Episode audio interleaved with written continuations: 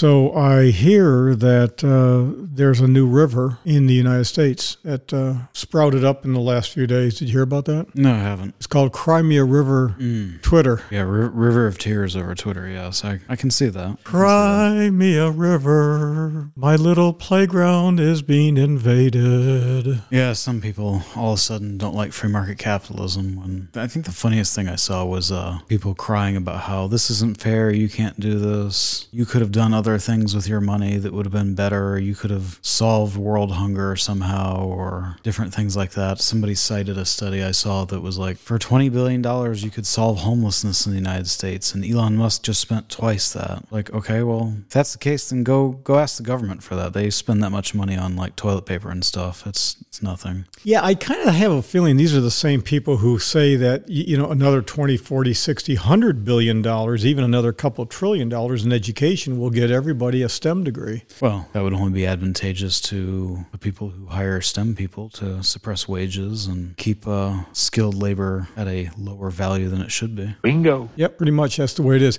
Hey, listen, I, I did a thing this afternoon. Um, James Woods, we all know Jimmy. Oh, yes, he's gotten very political in the past couple of years. Yeah, Jimmy Jimmy got online and uh, I, I, I did a screen capture of what he said. So I thought I'd just kind of spitball a few things and I'll read you a few items and I'll let you opine and give big brain uh, views on this. He wrote, It is astonishing how severe the per, uh, suppression is of free thought uh, during the Twitter dark days. And he's got a hashtag Twitter dark days. You know, that would never get on there a few days ago. Now I get tens of thousands of likes per tweet and gained over 50,000 followers just yesterday alone. Hard to imagine the effect of this level of suppression on the 2020 election. Your thoughts? Yeah, I thought it was interesting. That's um that's a, a similar sentiment that you see a lot of places. Uh, you see a lot of people claiming that there's uh, a lack of suppression going on or Twitter is changing their policies. Now, you know, that's totally possible. We don't know what's going on inside Twitter right now. There could be a total shift in policy, even though the company, the actual sale has not actually closed. Uh, all of the, I would call them kid alts who have opinions on the internet seem to think that because a man decides to do a thing, he's prepared to write a check. Therefore, that is how that then it's done. Um, no, in, in, in, in the real world where adults play, uh, business transactions of this magnitude take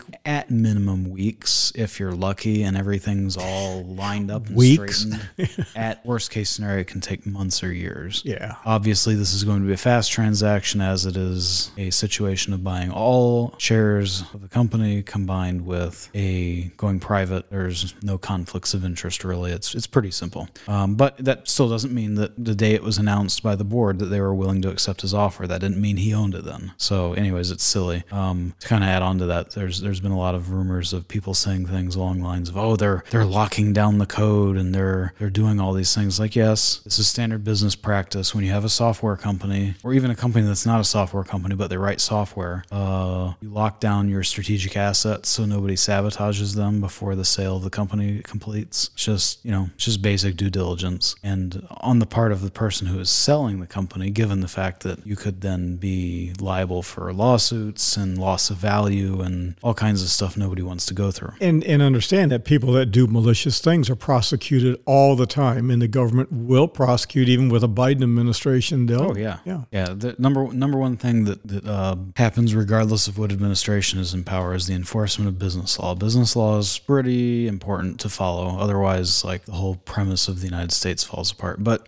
as far as the uh, James Woods uh, comment goes, I've seen a lot of people talk about this dramatic change in policy, and uh, I've seen liberal accounts. People have been tracking follows, and their followers have been falling off a cliff. And you know, your more conservative people are claiming, "Oh, look, they're deleting the bots," and then conservatives are having massive upswings in followers, like uh, Woods here. And people are there seems to be a divide as far as I've seen. Some people seem to be claiming, uh, "See, they're no longer blocking people from registering or following, and they're not shadow banning or I don't know." It's it's a very confused mess. But regardless, the point is it all has to do with like some amount of authoritarian control over the system, and I, that's very possible. But I'm gonna err on the side of that not being the case because what I've seen just with you know a little bit of cursory research on these different spheres of Twitter uh, seems like there's a massive influx. Twitter actually confirmed this of there's a massive uh, new, amount of new signups on the platform of Nazis. They're all Nazis. yeah, I'm sure they are. They're and everybody knows a good Nazi follows James Woods. There you go. Yeah. I thought they were over all over in Ukraine and the Mariupol defending the. Uh, Doing, doing super meth, yeah.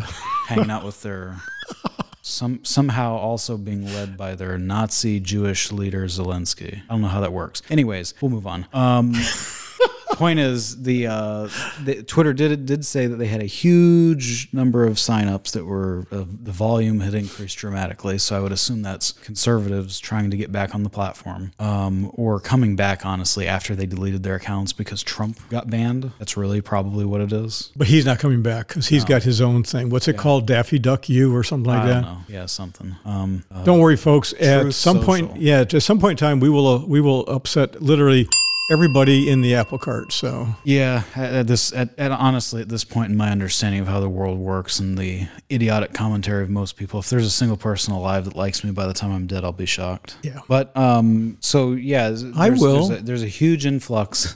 I'm going to be around. well, I hope, I hope you're not alive when I die. Well, that uh, would be an astounding achievement of science. But no, wait a minute, And wait a minute. and it would be a huge failure for myself. Well, no, no, no, no. Let, okay, let's just say, let's just say, I, I live to be like 140, the oldest old fart on the on planet. and I don't. Well, you can stick around, I guess. Okay, you got me. You got me. You got me. You get you get to stick around too. Yeah, that, that doesn't work. Um, so the yeah, so huge huge number of new signups combined with I've seen in the liberal Democrat activist sphere, they seem to be uh, enraged to say the least, and they're deleting their Twitter accounts. And I saw something like Rachel Maddow last night had lost like forty thousand people or something, and people were saying, "Oh, this is just uh, this is just bots." Like I don't think so. I think these are real people deleting their accounts Yeah. in rage. And the other the other angle of this that I, I was thinking about it, I you see a lot of people saying like like I said previously about a, a change in their behavior and they're not moderating things the way they were. And there's definitely some of that going on. The the moderation teams are uh, let's say let's just say at the very least they're asleep at the wheel. Probably because they know their jobs are going in the trash and they just don't care and they're not working. But the other aspect of this that I realized was with all these people deleting their accounts, there's probably just not the volume of reports going into their little centralized uh, little spy on everyone system for bad think. Bingo. Yeah, I think that's a valid point. I mean, you know, it's like uh, during COVID, we talked about this a few minutes ago. We were outside get, uh, walking and enjoying the evening air, and and uh, I said, you know, it's like in COVID. Oh, you know, if mommy and daddy aren't vaccinated or they're not wearing, you know, call your, you know, t- tell your teacher, tell somebody about that kind of thing. Now, you know, granted, this is not the old Soviet Union. They didn't drag people off like they did in where else, Scandinavia or in uh, Australia. They still all locked down in Australia, by the way. I haven't seen that Uh, lately. I honestly have not kept up to date on what everybody's crazy situation is. I think it's loosening everywhere, most part. except except in China. Yeah, China. They're back to uh, they're back to uh, welding apartments shut, uh, food delivery that includes tapeworms. I saw it was pork with tapeworms. Looked delicious. Mm, delicious. Um, Extra protein. and they're doing like you know multi-million population city lockdowns. Yeah, they're they're they've totally lost it. But the uh, but the, the thing is, it, it makes sense to me from a just kind of a logical perspective. The person who sees Elon Musk buying Twitter as an existential threat to like their online persona and that rages and deletes their account. Even if I was mad about this and I was an active Twitter person, which I am not, obviously, I would just like not use my account. I would just post a message that like I don't know, I might use this in the future, whatever. Just stop using it if if it, if it upsets you that much. I wouldn't delete it. That doesn't make any sense. Maybe I think you can make the account private or like there's a way to suspend it or something like that. You can probably do that. That I would probably do that if I was that mad about it. These people are straight up just deleting the accounts. So if you're that kind of person, you're probably the same kind of person that would go through the menus to report somebody for saying something that offended your feelings. So now imagine you have like 100, 200, 300,000 of those those sensitive Sallys are now disappeared from the platform on their own volition. Where are the reports for all of the oh you said something mean or you said something about COVID that got through the filters or you know what I mean? So, Oh, yeah. so, so to me it makes perfect sense of what's going on. I just so so actually it's, I kind of kind of feel uh, differently about the situation. It really shows you one uh, Twitter employees. It just kind of shows you how important like the actual employees doing the moderation and that kind of stuff are. But also it shows you that they actually probably were telling the truth in some degree that we're not doing censorship. We're not doing all this heavy-handed stuff. It's like no, your users are. You got your you got your you got your craziest users to uh, to do that. And the only reason I know that that they would get a uh, they would get a feedback loop as well from reporting things because you get an email if your report has been uh, approved or denied. Mm-hmm. So I'm sure that propelled a lot of people. It's kind of like they got a they got an upvote on their their Reddit post or their got a little heart on their Facebook page or something. Well, ladies and gentlemen, boys and girls, one and all, the uh, Paul Truesdell podcast, Two Pauls in a Pod, is brought to you by the Truesdell Companies. Go to truesdell.net and you can see all the companies that we have. And one of those companies is a company called Fixed Cost Financial, where, well, very simply, investments are done better. So, because of that, we need to get this little disclaimer out of the way, and then we'll talk some more about James Woods, and uh, you'll get a kick out of this. This is the Paul Truesdell podcast. Due to the extensive holdings of our sponsor, Fixed Cost Financial, and your hosts, you should expect that a conflict of interest exists with all companies discussed. And now, two Pauls in a pod. The Paul Truesdell podcast.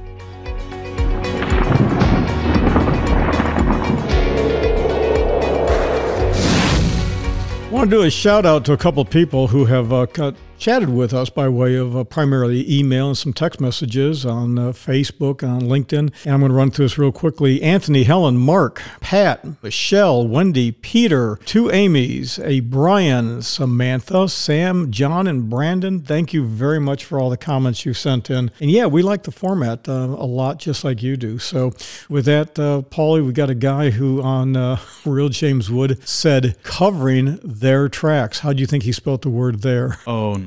Yeah.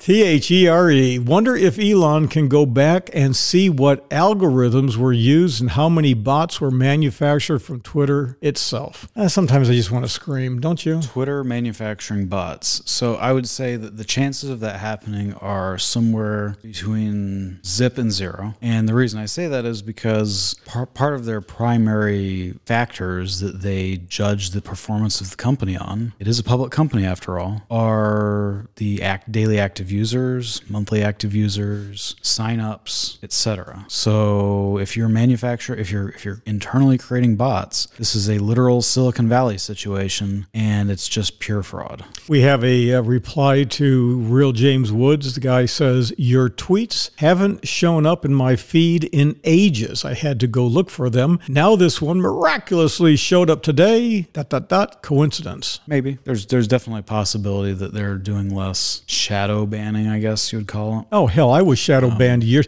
I talked about shadow banning when AOL was around. Do you remember that story? Absolutely. Back then it was called hell banning, though. Well, so back in the day, I was Paul at AOL.com. I, I go back a long, long time. In fact, my Twitter account is one of the very. It's it when when Twitter started. What year would that have been? Uh, the first Twitter accounts are were registered in 2006, I think. I think I've got mine in 2006 or seven, something like that. Don't it, it's pretty Show- old. It shows yeah. on your it shows on yeah, your profile. I'm not going to pull it up. Anyways, um, yeah, but back in the day, used to have chat rooms on AOL, and I literally wrote. I know exactly what I wrote. I said the, the, the, the we were talking about the economy and the stock market, and I said it's like the roaring gay 20s, and I word used the word gay, and I got banned. I got timed out because you couldn't use the word gay. You couldn't use it. Now everybody has to be called gay, or you're not. And literally, I would I didn't understand what was going on. It took me just a little while. I told everybody online, and this was on a legal forum. It's on a legal forum, so it was, and it was this was on everything. I showed everybody. I said, hey, you know, hey, where'd you go? I said, I got I got kicked off for like 20 minutes, and I let me show you. I'm going to use the word gay.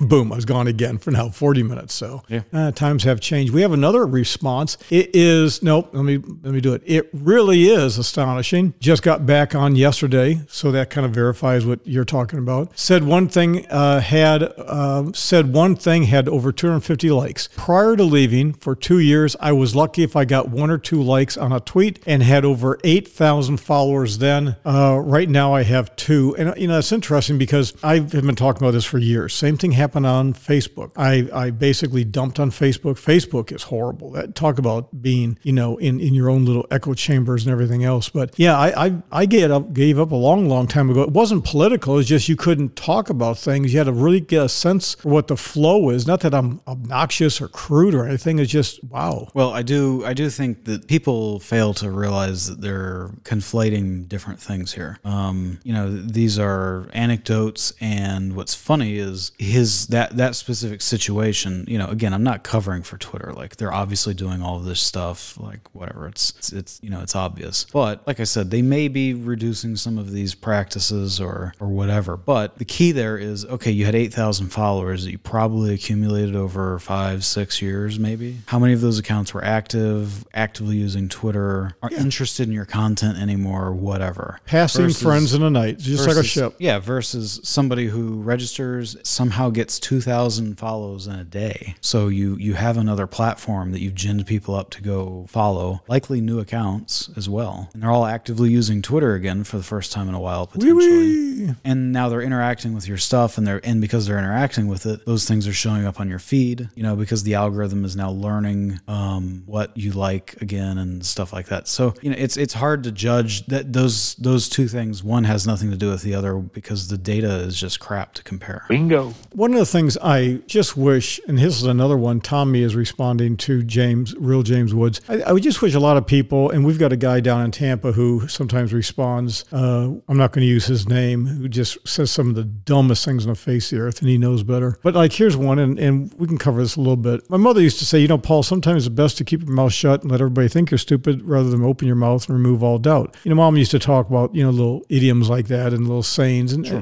you know, I, I, frankly, I don't think parents do that anymore. Oh, and by the way, one thing that is true sticks and stones will break your bones. There's no doubt about that. But words will not harm you. I, I Oh, they will. They'll harm your mental health. Oh, poor me. I mean, the problem with this as an argument is that he doesn't own it yet and won't own it until the end of the year. Exactly the same people are running Twitter now as were a few days ago. Yeah, Tommy. See, there's a thing that uh, literally exists in every company when it comes to technology, and we'll just use that big red button. You can actually push the button and you can freeze things because you can have technology continue to flow. But yeah, you can make some changes with just a handful of people and stop the production line. You may never have worked on a production line where the authority to stop the line rests with everybody on the line. You want to follow up with that a little bit? Yeah, th- there's nobody stopped anything there. There's likely lower employee productivity, and there's likely and, and there is a freeze on software changes going forward to protect the integrity of the product that they're selling. Um, And that happens in every business when this when oh, you're getting a buy. But is there any major th- changes happening? I, I would argue no, because again, that risks shareholder lawsuits or uh, not the opposite lawsuits against management by the yeah. I mean, I guess it could be shareholder, but also the, the, from the prospective buyer, it could be could be the same. Shareholders could get mad at the you know. Let's just assume you know they do something dramatic and they totally screw up the platform, or they erase or delete something that's very important and key to running Twitter or something like that, right? And now the company's worthless or has lost value. Well, Elon can then sue them for failing to comply with their contract that they've signed, that the board has agreed, you know, has signed. Um, then shareholders can then sue the board for not complying with, you know, basically loss of value and everything. Like there's there's multiple angles, and it would just be a mess that nobody wants to get into. So yeah, I mean th- these things are put in place for a reason by management and the board because this is a spot in which you do not make mistakes. If you do, everybody starts getting hurt, and like you said the other day, you know these people can start getting sued personally. Oh, yeah. beyond you know they can penetrate their their liability coverage because you know they're acting like lunatics. Yeah, well, so the problem is with this this buyout is that for the board not to accept it and to move forward, that was that was malfeasance. You have malfeasance and misfeasance. So malfeasance is when you actively do something that you shouldn't do. Misfeasance is you didn't do something you should have do should have done. So it's just a technical difference. But the point being is that you know they had no choice. In addition to which, you know that Musk, if I was advising him as one of the financial advisors, you know, Goldman Sachs, I would have said, here's what you need to do, buddy boy. You need to set aside, I don't know, maybe $100 million to pay off lawyers and all the class actions because people are going to sue because the dog food's different than it was before. Literally everybody's going to come out of the woodwork suing. Shareholder this, shareholder that. There's a guy by the name of Michael who wrote, Hard to imagine the effect of this level of suppression on the 2020 election. You know, I, I, I don't want to be a Trump thumper. That's we're not that. Believe me, if you heard our conversations offline, you would go, you'd realize that. But you know, we we did talk about this in 2016. We were like, my God, the the, the frenzy that was worked up on him on Twitter was, of course, he was his own major porn tutor. But un, until the end of uh, the election, until the election was over, I mean, there wasn't anything significant that I'm aware of that changed. You know, they were. But wait a minute, I thought the Russian bots got him elected. Well, I mean, yeah, I mean the, the the the Russian bots were real. You know, it's not a joke. Um, you know, the conservative media did a really good job of making fun of it and and and haha. But if you've been on the internet, especially in circles that follow the war in the past sixty days, uh, you you would probably be the dullest man on the planet if you did not or woman or what or you know insert question mark there whatever whatever you may be the it From You- Pluto or Uranus? you would be you would be the dullest it on the planet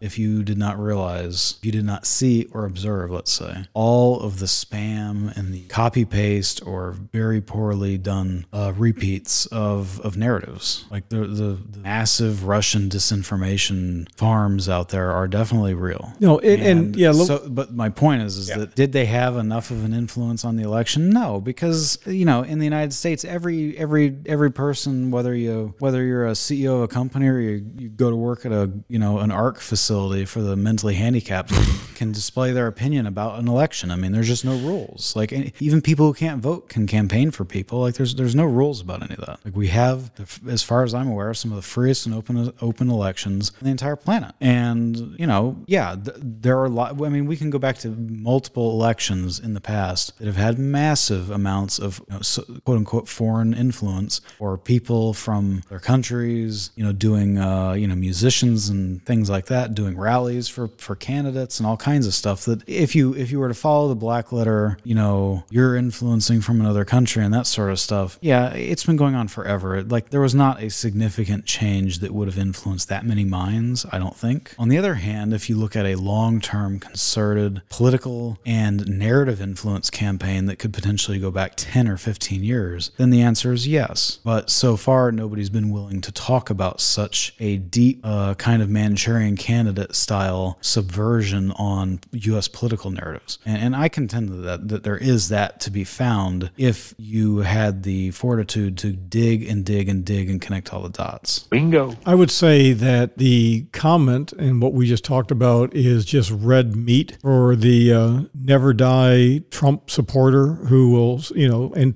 I I would suspect Yeah, I, I didn't say it was him. I mean, no, no, I'm, I'm saying implying that it's him, but I, didn't, I didn't say it was him. what I'm saying, what I'm saying though is that yeah, how long? Okay, we ought to take a bet. We ought to take a bet. Uh, I'll bet you a hot fudge Sunday that uh, he will in the next two or three rallies that he does. Are people still showing up to those things? Not not not He's not, not so them, many. but they're not as well attended as they were. They're pretty lackluster compared compared to what they were. They would still beat out uh, most Hillary Clinton or Joe Biden rallies. Well, nobody's ever going to no that that I not can't say never, but uh, it's going to be tough to beat those rallies. That was that was amazing. We went actually because we wanted to see what one was like. We went to one of the very first ones in Jacksonville, Florida. Remember that? And that was like holy cow! They came out of the wood, and he was brand new at this thing. Yeah, it was brand new, and I think at that rally he threatened to assault somebody, so it was memorable for that reason.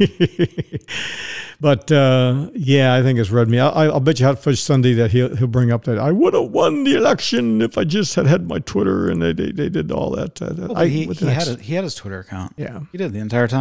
They they at the end of at the near the end of it, he would say ridiculous things, and and and and I honestly think that he he was like was baiting people to delete his tweets because that got more coverage. That his tweets got deleted than anything he was saying at the, The time. man, the man knows how to get uh, attention. There's no doubt about it. Oh, yeah. Terrence says, starting today, I suddenly saw tweets from a lot of people I'd never seen before. It's almost like someone turned off the shadow ban people we don't agree with. Button before the new boss finds out um, about it. I, I don't know, man. It's just um, Again, um, on Twitter, for the most part, you really only see tweets from the people you follow and people that they follow. So it's not like Facebook where they, you know, they they filter you into interest and cohort groups, and they really they really uh, keep you in a bubble of, I guess, an echo chamber is the best way to put it. Um, yeah, I, I don't know. I mean, I, I could be wrong, but it seems like it's this is purely a cause and effect of their algorithms and an influx of new people and a lot of engagement. Let me run these two real quickly with you, and uh, I'll run them together. I didn't see your tweet for several months, and yesterday suddenly uh, we're there again. Thumbs up. Next, uh, has the new management had any time to modify the internal process at Twitter yet? Question mark. Or this is a guy who actually can think. Or is this an effect of people like myself that have returned to the platform to show support uh, for the dream of a free Twitter? The latter, there's no new management. Next, I've got a video from uh, the Daily Caller.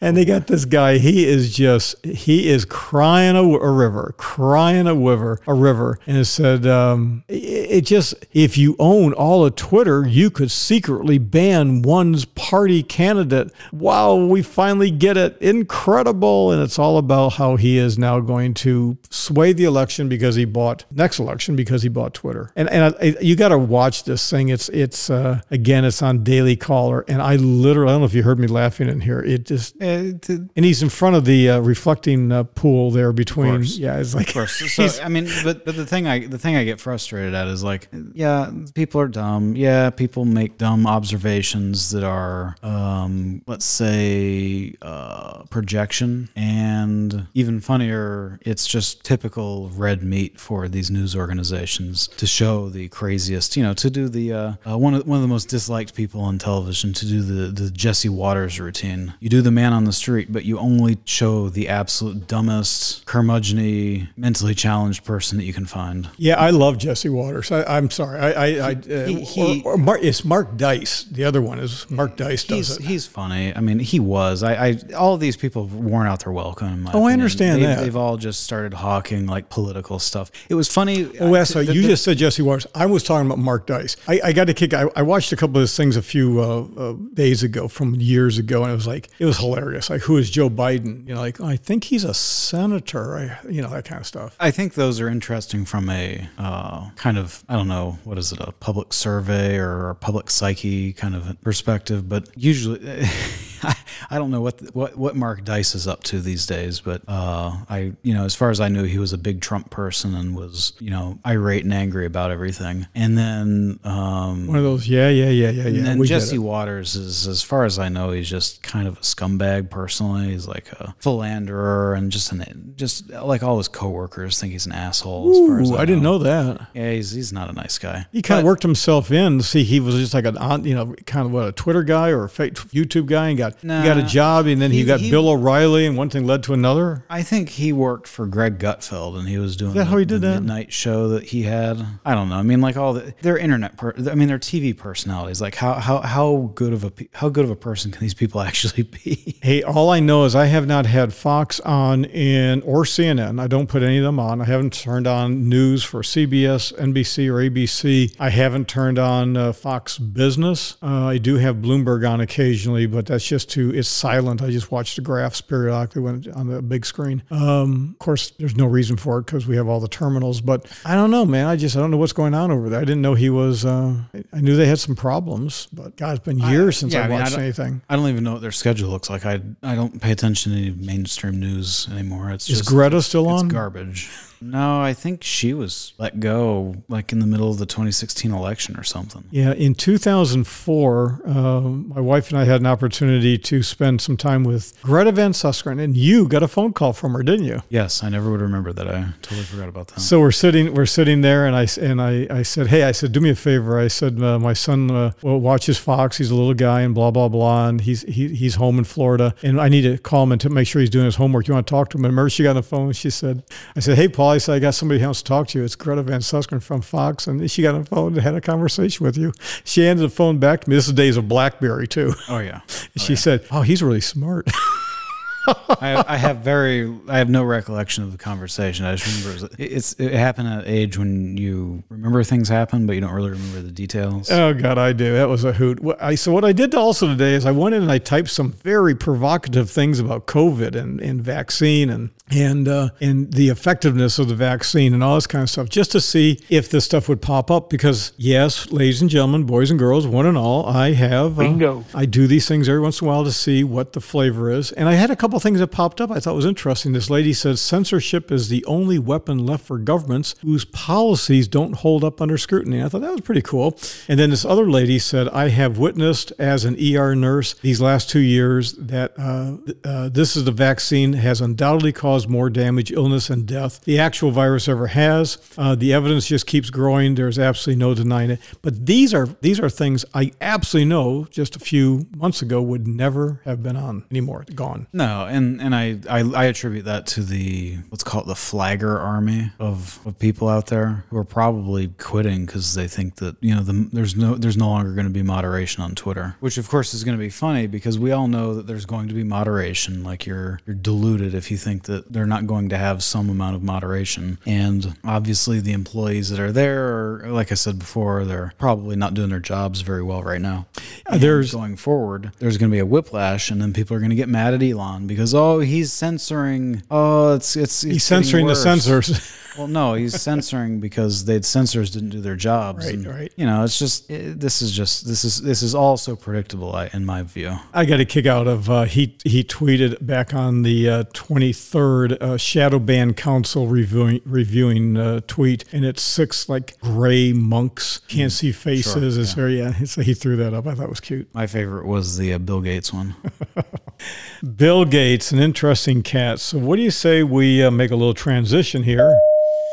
Uh, let's wrap this up with a few more minutes, and then we'll get out of here. I've got to uh, get out of town. Uh, the the Russians. Let's talk a little bit about Russia. What we do know is that um, we have a couple of nations or states or whatever we want to call them. Mold- Moldovia, Moldova. Moldova, Moldova. Sound, sounds like a body part, Moldova. Anyways, um, they've got an interesting situation. And let's talk a little bit. You're better at this than I am. Uh, we've got about 3,000 Russians for some reasons pretending to be peacekeepers or whatever they are there. And um, somebody decided to um, tell them, Well, um, let's- light them up a little bit. How did that happen? Well, yeah, let, us give the backstory because I don't think this is an area of the world that is, you know, if you're in the United States, it's as if we're talking about California from the East Coast or New York from the West Coast. It's not that far away. In Europe, like everybody knows where Moldova is, but Americans you know, you, you can look at the studies. They can't find Iran or, or any major country on a map. They, you know, if if 20% of the population could find Moldova on a map, I would be shocked. Um, Shocked, I say. so you know, this is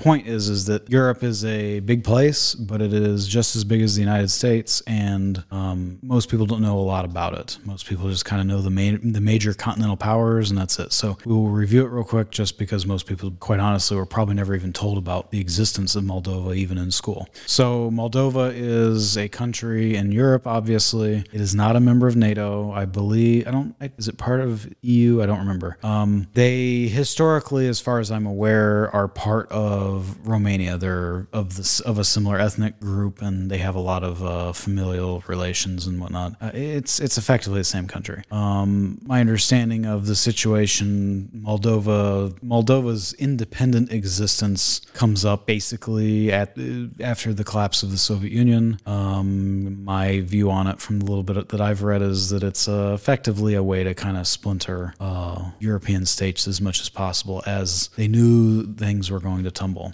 Yeah, they're not part of the EU, but they are part of the European Investment Bank. They have this thing called a European Union Association Agreement, and it's basically a uh, deep, comprehensive free trade agreement. So that's what's going on there. Okay, so they're on the edge, and I know they've applied to be part of NATO, and they've applied to be part of of the EU. Will they be accepted into NATO? Probably not, because they don't really have a military. Um, if whatever they have is quite small, um, you know, they don't really have any domestic resources. It's mostly an agrarian slash technology country. They, I don't know that they even manufacture, but it's like you know, it's, it's a professional, it's a services country. Let's call it. Anyways, they have a they have a region um, that is on the uh, their eastern border. It's a zigzag sliver that basically covers between it and Ukraine. Uh, nobody recognizes this this breakaway region as anything other than an internal dispute, but uh, this area is called Transnistria. Transnistria. That's where they have Transnistria. Transnistria. That's where the they have um, uh, bloodsuckers, right? People, vampires. Oh, that's that's uh, Transylvania,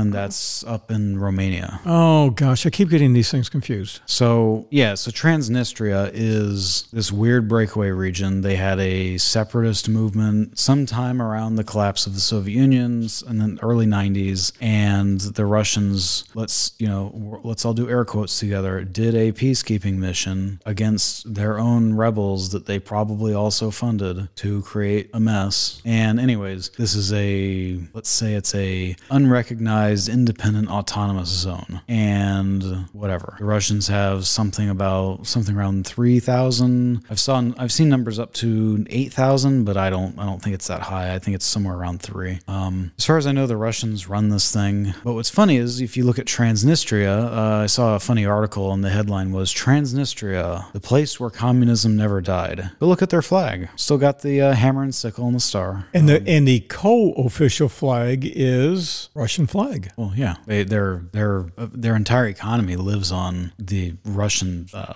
you know, handouts basically. Yeah, and they have this thing called a coat of arms, and it has the hammer and sickle on it, and all that Yeah, kind yeah, of it's, stuff. it's, So, it's- yeah. they're su- super super communist. And anyways, uh, something in the past, uh, it, it's been a it's been a, a, a chess piece on the board in this entire conflict since day one because it was the soldiers that were there um, were supposed to effectively assault the western flank of Odessa during the very quick, very successful invasion on the 24th of February. Uh, the Russians were bogged down and never managed to get there, so these guys just sat in their base and were never mobilized to go do anything. Um, they have two helicopters. Oh, congratulations. Um, so yeah, it's it's it's interesting. I the Russians, as far as I'm aware, can't supply them from the sea because it's Ukraine and Romania there. It's they can't supply them from the air, so they're basically kind of stuck, as far as I'm aware. Um, and anyways, there's been some discussions about what is going to happen with this area and these people. Uh, you've had some provocations going back and forth this region. Um, let's see, there was a an attack on there was like a grenade attack a couple days ago, and then a couple days later you had two guys shoot some shoulder fired uh, anti tank weapons at the administrative the Russian administrative building in the capital, and then somebody bombed or sabotaged I don't know which the two giant uh, AM transmitting towers in Transnistria. From what I read, could be could be could be BS. I didn't see a source on it or anything, but claim was that they were two of the largest AM transmitting uh, transmitter antennas in Europe, which would make sense. It's Russian propaganda zone. Um,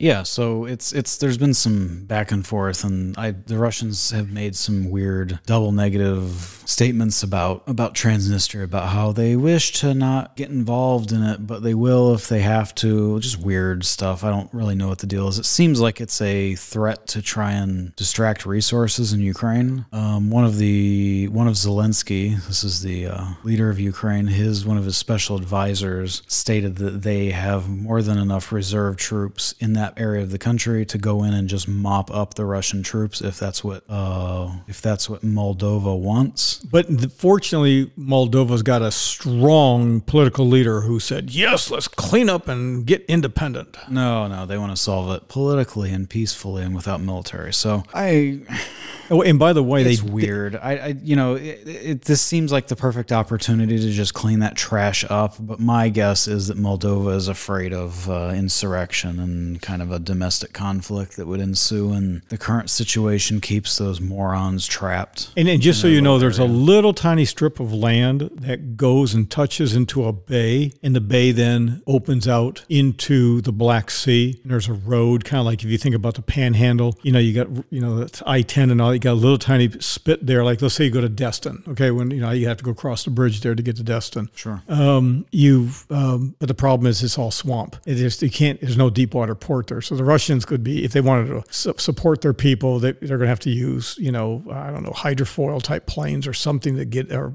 watercraft. Not going to happen. But we started off by talking about they had a little a ruckus. Somebody did some bad things there. Yeah, yeah. I mentioned that they shot some they shot some uh, shoulder fired rockets into the administrative building, and a couple days before that, I think somebody rolled some grenades around and they blew up the radio towers. And and that's happening more than just a few places. That's why I wanted to make sure that we understood this is actually happening more and more in Russia itself. Yeah, so in Russia, there's they've got a problem. Um, Russia obviously has has lied about their technological sophistication on a number of fronts. Um, a good example, I mean, I'll just run through a couple things before I get into the to the uh, issues. Um, somebody opened there was a crashed Ka-52 helicopter. You can look it up on Wikipedia. It's one of Russia's advanced attack helicopters. They look at the chips inside that you know the uh, the electronics control boxes, and there's a dead mouse inside that whose whose fur is singed from the actual blowing up of the attack or of the helicopter. Um, somebody got enough of enough of the remains of a uh,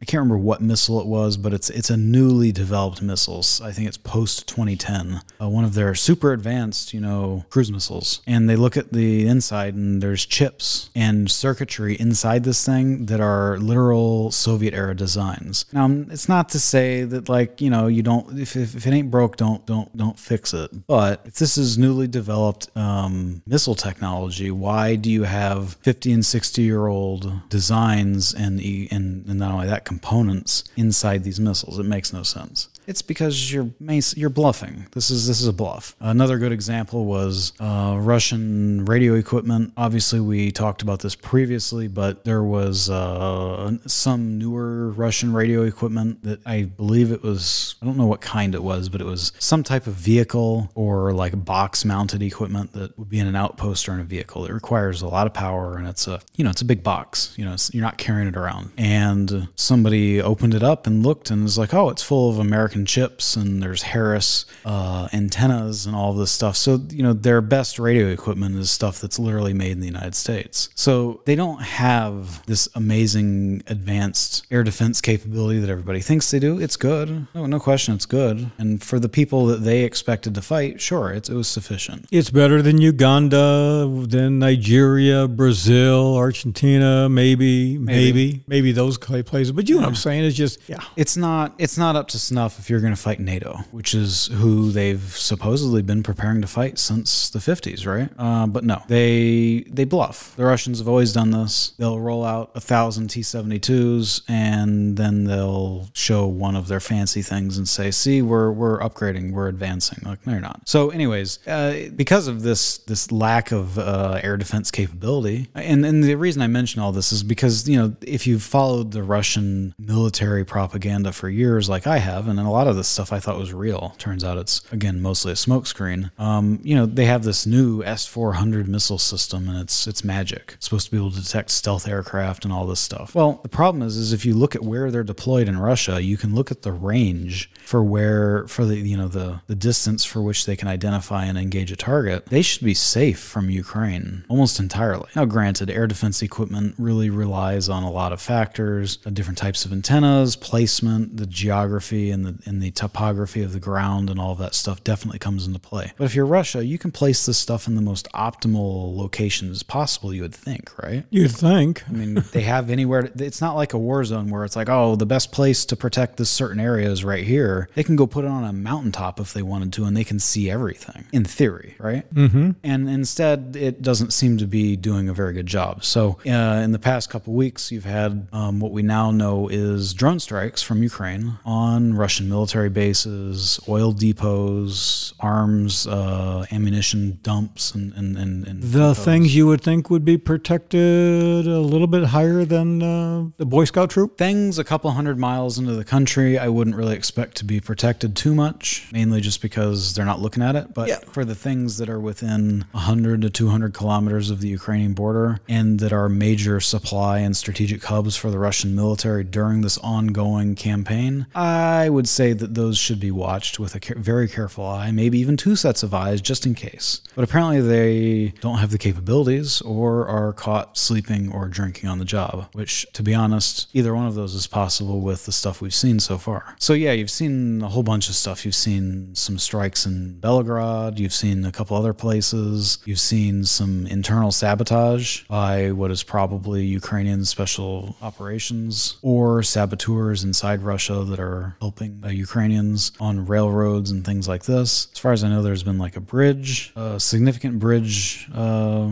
sabotage. There was a rail line that was sabotaged, and it was, it was done in just the most perfect spot. It was done right in an area in the cliff where if the line gets severed or the, the rail lines get severed, then you would slide down the hill. And anyways, um, there's a whole bunch of things like this. Uh, and but so that's not the that's not all of it though. The thing that gets more interesting is the mysterious fires. Yes, they have had an interesting number of um, spontaneous combustions, like human beings. Yes, quite a few. I think last week they had three or four significant ones. One was a um, They need to hire me. We, th- hey, listen, Putin, hire me because I would sit back and I could do like Baghdad Bob. Yes, these were people who broke out spontaneously, a spontaneous combustion, and we feel sad for the families. Don't worry about what burned up here. We're going to take care of it. it that, that's how you get distracted. Spontaneous Absolutely. human combustion. Yeah, so you had a some type of um, some type of technical research facility for their aerospace industry. Uh, I don't know if it was defense or civilian. It's probably both. In outside of Moscow, I think you had the largest solvent plant in the country catch on fire. You had a pork, I think, uh, pig pork processing facility that caught on fire and was destroyed. You had another missile design and research facility that, w- that caught on fire. And all, all these fires that I'm mentioning, they are really successful fires. They, from everything I've seen, have been total engulfments of the buildings, um, which kind of leads me to question Russian. I mean, it could just be really good sabotage, granted, but like, do you guys install fire suppression systems in important strategic facilities like we do? I don't know. Um, anyways, I, and obviously the Ukrainians do too, because I saw one of the early videos I saw during the war was a, uh, I think it was like a large warehouse or something like this, and you know it had been bombed or something, and you could hear the fire suppression system and the alarm going off, and I was laughing because I was like, you know, you don't think of these things being that useful until this, and it's like this isn't a war setting, and these things are going off, and I was thinking about all the, you know, how much effort and time it takes to actually install those things, and then you know, you just your mind wanders about all the, you know, just wasted effort involved in all this stuff, but it was funny to me because you know, oh, for all intents and purposes, a useless warehouse has a fire suppression system and, and whatever, but apparently these Russian advanced research institutes don't, or they were sabotaged so well that they were turned off. In any case, um, there were a couple other things. I think I don't really know what they were, but yeah, I mean, over the past two weeks, there's been like five or six significant fires at you know what I would consider very strategic uh, facilities for the Russians, whether it's R and D or it's uh, or it's other things. We were talking about the fact that the uh, there's a lot of good evidence now that the um, Ukrainians are firing some interesting uh, missiles, some rockets, and I want you to talk about that. But I want to give everybody a little bit of an idea. If I'm in Mexico on the border with Texas and I fire one of the rockets, he's going to talk about in just a minute, and uh, I can take it and run it, let's say 276 miles. You could strike Fort Hood, and Fort Hood has a little bit of our, uh, a few of our uh, our uh, tanks there, and uh, Fort Hood's a pretty important thing. North of Austin, north of San Antonio. It's uh, it's just between uh, basically San Antonio and Dallas. Very very important. So everybody says you want to get rid of De- uh, Texas out of the Union. Just uh, just remember, uh, Fort Hood has enough uh, military might to do a little bit of damage. If you were in uh, Juarez and you wanted to fire a rocket into, uh, let's see, where do we want to fire a rocket into? We want to fire a rocket into Mexico. Let's say we want to go into Santa Fe, 230 miles. So when we, when you say things like uh, they're firing rockets a couple hundred miles into Russia, kind of give you an idea of what's going on. Uh, not a lot of uh, protection there. You kind of got that's pretty close. So Yeah, some of it was done by cruise missile, some of it was done by drone, and some of it has been done by sabotage. Um, so yeah. Curly Moe and Jerry, they're, uh, Curly Moe and Larry, they're all they're all they're all three Stooges are all having fun. So Yeah, and, and, and we've delivered a couple. We've been delivering lots and lots of stuff. The one thing that's been consistent over the past, you know, now two months is that Ukraine requests something or whatever, and then everybody kind of stalls and kind of drags their feet on it. Um, a lot of people take that as, oh, they're not getting the support they need or they want or whatever. And then Ukraine makes a little bit more of a hissy fit and then they magically get it. That's not really what's happening. People seem to be falling for the uh, Charlie Brown Lucy routine with this with this PR uh, stage play, I guess you would call it, because It's a good example. because the reality is in order we can send them anything um, we have tons and tons of stuff you know I've, we talked about this previously that uh, you know the russian defense industry manufactures something like you know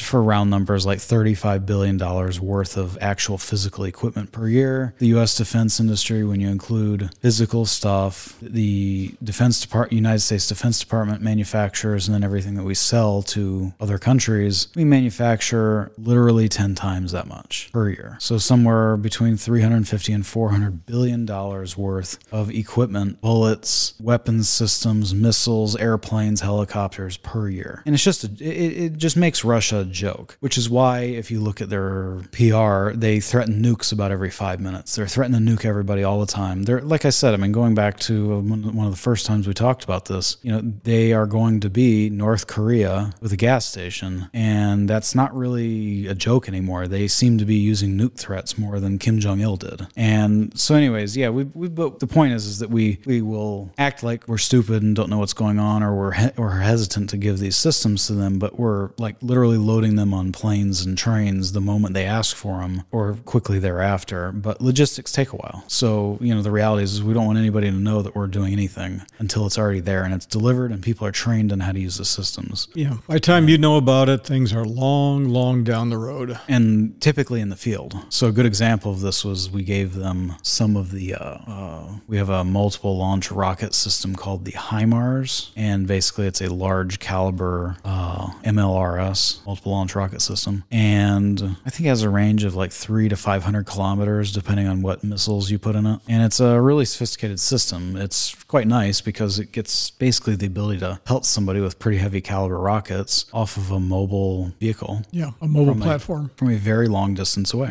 And, and mobile platforms are important because when you launch something, the other side, if they have sophisticated equipment, are zeroing in on it. It could be artillery that is in the area that can then, you know, if you are able to get on the radio, what the Russians can't do, everything is now basically by phone and, and courier pigeon. I shit you not, folks. It really is. But, you know, somebody really quick, boom, boom, boom, start getting in there. So by the time you launch it, you're booking out of there. These things are not cheap. Yeah, the, the the thing with artillery is interesting. You have to, uh, but I think today, I mean, like seventy percent of battle casualties are, are still due to artillery, and it's getting it's going to be higher in this conflict than than many in the past. Primarily because one, this is a huge conventional war, and two, Ukraine has some of the best artillery operators in the world. They've been fighting Russians for eight years in a fairly static situation that kind of resembles the Donbass in the prior eight years. Kind of resembles World War One And, and you, just a lot less intensity. And, and you, we were talking about the Russian soldier that somehow or another got all his information out, verified, talking about uh, these Ukrainians must have everything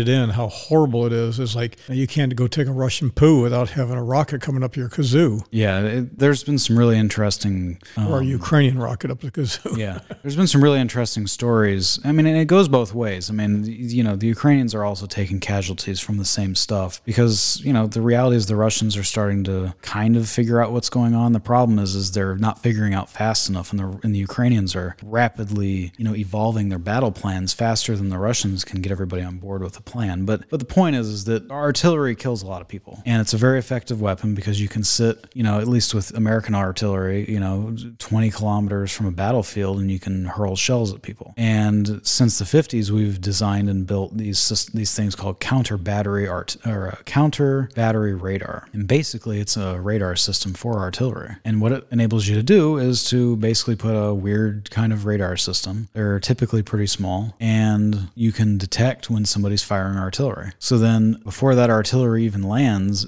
the counter battery radar has a big old giant computer in there that then is calc. It when it detects artillery, it tracks it. It then detects or uh, calculates where exactly the launch site was. And then it then gives you the location of where that is for you to then fire back immediately where the artillery is. Um, so you can take those guys out. Now, in Iraq and Afghanistan, they were very popular because one thing that your uh, resistance movements and things did was they fi- they would fire uh, kind of man portable artillery systems into bases like the Green Zone and things like that. And I recall, you know, hearing I don't know if it was a guy I know or if it was a video or something, but regardless, it doesn't really matter. Somebody who's been in the theater and they talked about how quickly those artillery guys would they'd be at the base and they'd they'd see this stuff come in, and by the time the stuff was hitting on the ground, they were firing. They had already fired back at the guys, and they'd go out and recon the area, and yeah, there'd be a couple dead guys and a couple pieces of artillery that had fired in. So you know, it's a very effective piece of technology. Now it has the same downsides that every piece of electronics has, which is it's an art, it's it's a it's radar. It puts out a lot of uh, it puts out its own its own electricity and its own waves, and Own everything. fingerprint, yep. and then that in and of itself can be detected. Right. So it has its own, you know, it's not something you turn on and leave on all the time unless you're, you know, the green zone in Afghanistan or, or Iraq or something. But point is, you know, there's a there's a lot more like cat and mouse game that goes on. So point is, is that uh, you have really two types of artillery. You have the MLRS, multiple launch rocket system, which is technically artillery, but it's weird. It's it's I guess it technically is and isn't at the same time. But anyways, those are those trucks you see with like a whole bunch of tubes on the back, mm-hmm. and they're basically just filled with a bunch of rockets, and they work like artillery. Some of them are more advanced, some of them are dumber. It Doesn't really matter. Um, versus your regular pieces of artillery, which are basically a giant frag grenade with some explosive to propel it out of a giant tube, and those again have you know more advanced shells. You know, some more advanced than others. We have some GPS guided. We have rocket assisted artillery. We have all kinds of crazy stuff. But to keep it simple, so the point is, is that you have regular artillery. It can fire those things, you know, depending on the system, five to seven shells a minute. And that's with everybody moving in concert, and it requires a lot of people. Multiple launch rocket systems are super handy because you can launch them, drive away. Whereas your artillery systems, it takes a couple minutes to set them up. You can only launch so many in a minute. So if you need a certain amount of shells to go down range in a certain period of time before you need to shoot and scoot, you need X number of pieces of artillery, and then you need all these people versus maybe two trucks driving around can go launch like 20, 30 rockets in one direction, drive off. And by the time anybody detects anything, you're long gone and they're shelling an empty field or something. So there's a lot of reasons for these things. You know, there's a phrase in uh, military planning, they call it the rock, paper, scissors of war. There's no one magic tool that solves everything. There's always there's always downsides and there's things that counteract it and there's reasons that you choose the different tools, which is why, you know, the, in the grand scheme of things, the US military is so powerful because we spend so much dang money on it. I can address that. One of the things I want to share with you uh, is that I, I preach about this all the time. It's called variable change. We've talked about it with our views on COVID. We've talked about it with our views on Trump, with our views on Biden, with our views on military defense. We still have people who are, you know, hung up on uh, Ukraine is all a bunch of Nazis and this and that. And Or, or, or they're doing stuff like, oh, they're all criminals. It's a cesspit, and you know Biden's laundering his money there or something. yeah, Like, sure, some of that stuff's going on, but it's going on in every country. That's not indicative of the whole country. And things like, for example, you know, I, I say this all the time. You got to den, you got to dig ten deep, folks. It's who, what, where, when, why, and how. You got to ask a question, and then you you should be asking at least ten additional questions. You got to dig deep. And all this meme-based politics just really infuriates me. I'll give you a good example.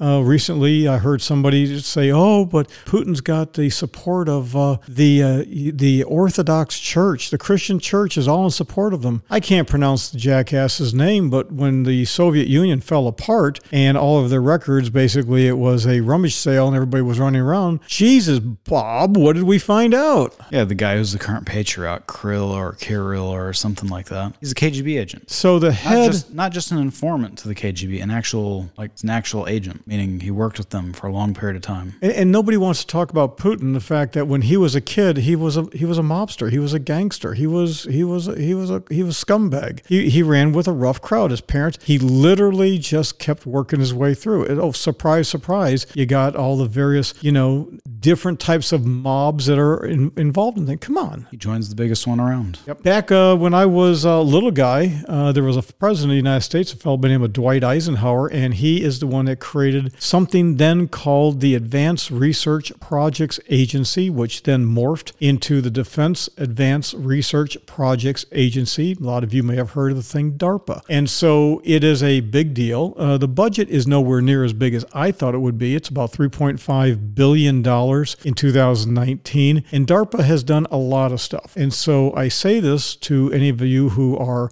familiar with law enforcement. A lot of your urban areas where they have a lot of shootings, they have a thing where they can detect gunshots and they can kind of Yeah, I think they triangulate it things. a scatter shot system. Yep. Where do you think that came from? That came from the research in DARPA. That comes from the research on artillery shells and all that. It oh, slowly starts to make its way down. And so when you people out there on the left and the right scream and holler about, oh, I can't believe there is a lot of things that come from, well, bad events. One thing leads to another, and somebody goes, oh, we can turn this into a positive. Yeah, yeah. It's a, I think the uh, scatter shot system works off of sound though. Oh, no, So it I- does. So I think they put all these different like microphone arrays all over the city, and then they're able to triangulate roughly like where the shots are coming from based on sound. But it's a similar concept, you know. It's just it's triangulation of Triangulation. of uh of sound. I mean, because bullets and guns, like you know, echoes and all that sort of stuff. You know, it makes sense why you'd want to do that. Well, ladies and gentlemen, boys and girls, we're going to get out of here. I want to thank all of you who joined me at the uh, University Club, Center Club,